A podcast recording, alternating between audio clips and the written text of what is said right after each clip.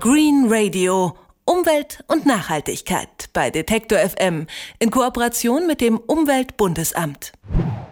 Egal wie sehr sich Ingenieure und Wissenschaftler auch anstrengen, die Natur ist meist besser als die Technologie. Und deshalb gucken sich Forscher immer auch gerne etwas von der Natur ab, zum Beispiel bei der Photosynthese.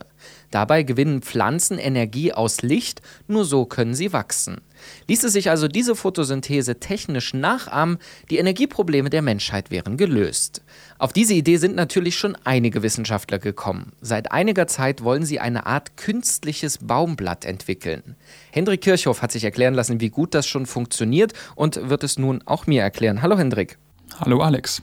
Warum wäre denn eine technische Photosynthese überhaupt wertvoll für die Menschheit?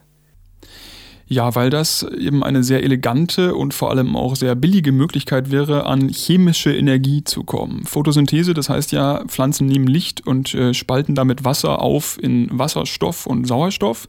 Dazu nehmen sie dann im zweiten Schritt noch CO2 aus der Atmosphäre, aus der Luft und am Ende entsteht daraus eben ihre Biomasse, die Pflanzen wachsen also. Und für uns Menschen ähm, ist jetzt besonders interessant der erste Schritt von den beiden, nämlich das Sonnenlicht zu benutzen, um damit aus Wasser Wasserstoff zu gewinnen. Das hat mir Lutz Gehlhaar erklärt. Der forscht am Paul-Drude-Institut für Festkörperelektronik in Berlin und will da die Photosynthese technisch nachbauen. Die Vision ist, Wasserstoff auf erneuerbare Art und Weise herzustellen und dazu die Sonne als die größte verfügbare Energiequelle zu nutzen und direkt Wasser aufzuspalten in Wasserstoff und Sauerstoff. Das hätte den Vorteil, dass man dann die Sonnenenergie, die ja nicht jederzeit zur Verfügung steht, wegen Tag und Nacht und Wolken und so weiter, in einen gut speicherbaren Energieträger, nämlich Wasserstoff, äh, verwandeln könnte. Das ist genau das Besondere. Wasserstoff kann man sehr einfach speichern, im Unterschied zu elektrischem Strom. Den kann man zwar aus Sonnenlicht gewinnen, mit einer Photovoltaikanlage, das ist ja schon Alltag. Man kann ihn aber eben nicht besonders gut speichern. Akkus sind teuer und dabei geht immer Energie verloren. Und Wasserstoff in großen Mengen hätte noch viele andere Vorteile. Er könnte theoretisch das Erdgas ersetzen. Mit Wasserstoff könnte man Autos antreiben, Strom erzeugen oder Wärme erzeugen und so weiter. Äh, bekäme man also die Photosynthese mit technischen Mitteln nachgeahmt, dann hätte man einen wirklich sehr guten, erneuerbaren und obendrein auch noch speicherbaren Energieträger. Das wäre dann also quasi der große Wurf in der Energieversorgung der Zukunft. Aber wie kann man sich das vorstellen? Wie funktioniert so ein ähm, künstliches Blatt, das Photosynthese betreiben soll? Also den Wissenschaftlern schwebt vereinfacht gesagt so eine Zelle vor, die man ins Wasser hält oder irgendwie mit Wasser in Berührung bringt. Das Ganze stellt man dann ins Sonnenlicht und dann spaltet diese Zelle eben das Wasser auf in Wasserstoff und Sauerstoff.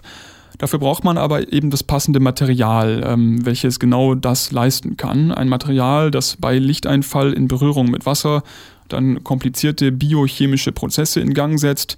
Da werden Elektronen angeregt und die wiederum zersetzen dann das Wasser und die gute Nachricht ist, solche Materialien hat man auch schon gefunden und zwar schon vor Jahrzehnten. Das hat mir Lutz Gehlhaar erklärt. Der Effekt wurde 1970 entdeckt mit Titanoxid. Das ist ein Material, was äh, weiß aussieht, äh, zum Beispiel in Sonnencreme verwendet wird. Das schafft es, Wasser zu spalten, ist auch chemisch stabil, absorbiert aber nur einen Bruchteil des Sonnenlichtes und deswegen ist der Effekt insgesamt nicht sehr effizient. Das heißt, es kommt also darauf an, wie effizient das Material das Sonnenlicht ausbeutet für diese Prozesse. Es muss also ein möglichst breites Spektrum des Lichtes nutzen, alle Wellenlängen möglichst, die darin vorkommen, sonst ist das Ganze nicht effizient genug und da gibt es eben noch Defizite. Jetzt haben wir ja gerade gehört, dass das Material dafür chemisch stabil sein muss. Was genau kann man sich denn darunter vorstellen?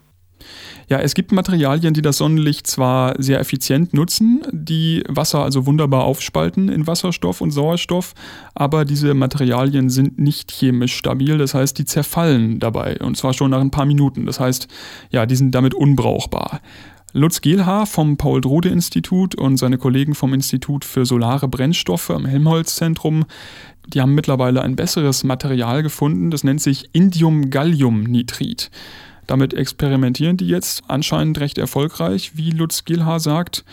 Die erstellen dort im Labor sehr, sehr kleine Nanodrähte aus diesem Indium-Gallium-Nitrit, Grundsätzlich funktioniert das auch. Das Material spaltet das Wasser, es hält auch, zersetzt sich nicht. Das Problem ist nur, ähm, dieses Material ist sehr schwierig zu verarbeiten. Das geht noch nicht um, also es geht noch gar nicht um die technische Realisierung einer fertigen Photosynthesezelle, so eines künstlichen Blattes also, sondern das ist noch Grundlagenforschung wirklich. Sollte es dann aber dazu kommen, dass so ein Blatt hergestellt wird, wie viel Wasserstoff kann die Zelle dann mit Hilfe des Sonnenlichts überhaupt herstellen? Ja, das ähm, hängt von diversen Faktoren ab. Das kann man noch nicht wirklich absehen, wie groß diese Zellen dann mal werden. Letztendlich äh, kommt es aber immer auf den Wirkungsgrad natürlich an. Also wie viel Prozent der Energie im Sonnenlicht ähm, am Ende der Wasserstoff als dieser chemische Energieträger dann noch enthält, wie viel Energie da übrig bleibt. Und der Rekord beim Wirkungsgrad solcher künstlichen Blätter im Labor, der ist schon etwa 15 Jahre alt, sagt Lutz Gielhaar. Wenn man sich jetzt andere Arbeiten anschaut, dann liegt der Weltrekord bei ungefähr 12 Prozent, aber eben mit einem Material, was dann relativ schnell zerfällt. Bei Materialien, die stabiler sind, ist es, glaube ich, so ungefähr ein Prozent. Ja, um diese Zahlen jetzt mal grob einzuordnen, ähm, eine Solarzelle in einer Photovoltaikanlage, die liegt derzeit meist wirklich ganz grob gesprochen irgendwo bei 10 bis 20 Prozent Wirkungsgrad. Also mit dem einen Prozent, den man im Moment bei einer künstlichen Photosynthese hinbekommt im Labor, kann man noch nicht wirklich viel anfangen. Wasserstoff lässt sich heute auf anderen Wegen deutlich effizienter herstellen, zum Beispiel indem man Sonnenstrom nimmt und das Wasser damit spaltet. Das nennt man Elektrolyse. Aber langfristig hoffen die Forscher eben, das mit ihrer künstlichen Photosynthese dann noch deutlich besser hinzubekommen. Bis zur Marktreife ist es aber doch noch ein ganzes Stück. Wissenschaftler versuchen im Labor ein künstliches Blatt zu entwickeln, das Wasserstoff aus Sonnenlicht herstellen kann. Wie genau das funktioniert, das hat uns Hendrik Kirchhoff erklärt. Vielen Dank dafür. Gerne. Green Radio Umwelt und Nachhaltigkeit bei Detektor FM in Kooperation mit dem Umweltbundesamt.